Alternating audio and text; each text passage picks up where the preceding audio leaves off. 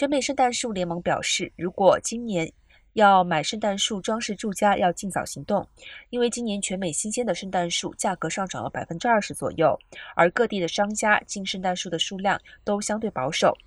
感恩节长周末刚过，已迎来了首批采购人潮，包括 Home Depot、Armstrong Garden 和不少地方都建立了圣诞树贩卖站。